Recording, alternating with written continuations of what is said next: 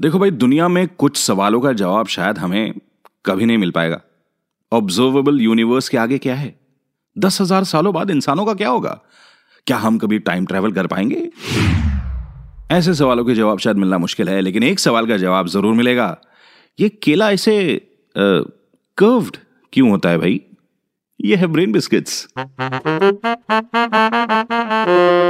बनाना केला जो होता है, वो ग्रो करता है फ्लावर्स के अंदर से, जो ट्रंक पर ग्रो होते हैं। फूल के हर पंखुड़ी के नीचे केले की एक लाइन बनने लगती है। एक पॉइंट के बाद केला जो है वो बड़ा हो जाता है और इसमें एक चेंज होने लगता है which is called negative geotropism है, जिसे शुद्ध हिंदी में कहते हैं ऋणात्मक गुरुत्वानुवर्तन। है, पूरा दिन लग जाएगा सही से बोलने में। शोनट्स में लिख के रखा है, पढ़ के ज़रूर देखना।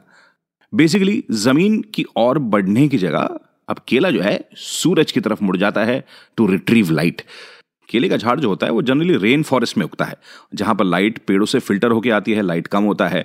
So best way to gather sunlight is भाई टॉप फ्लोर की तरफ़ चलो. एंड दैट्स द रीजन केला नीचे बढ़ते बढ़ते ऊपर बढ़ने लगता है और इसीलिए कर्व्ड होता है.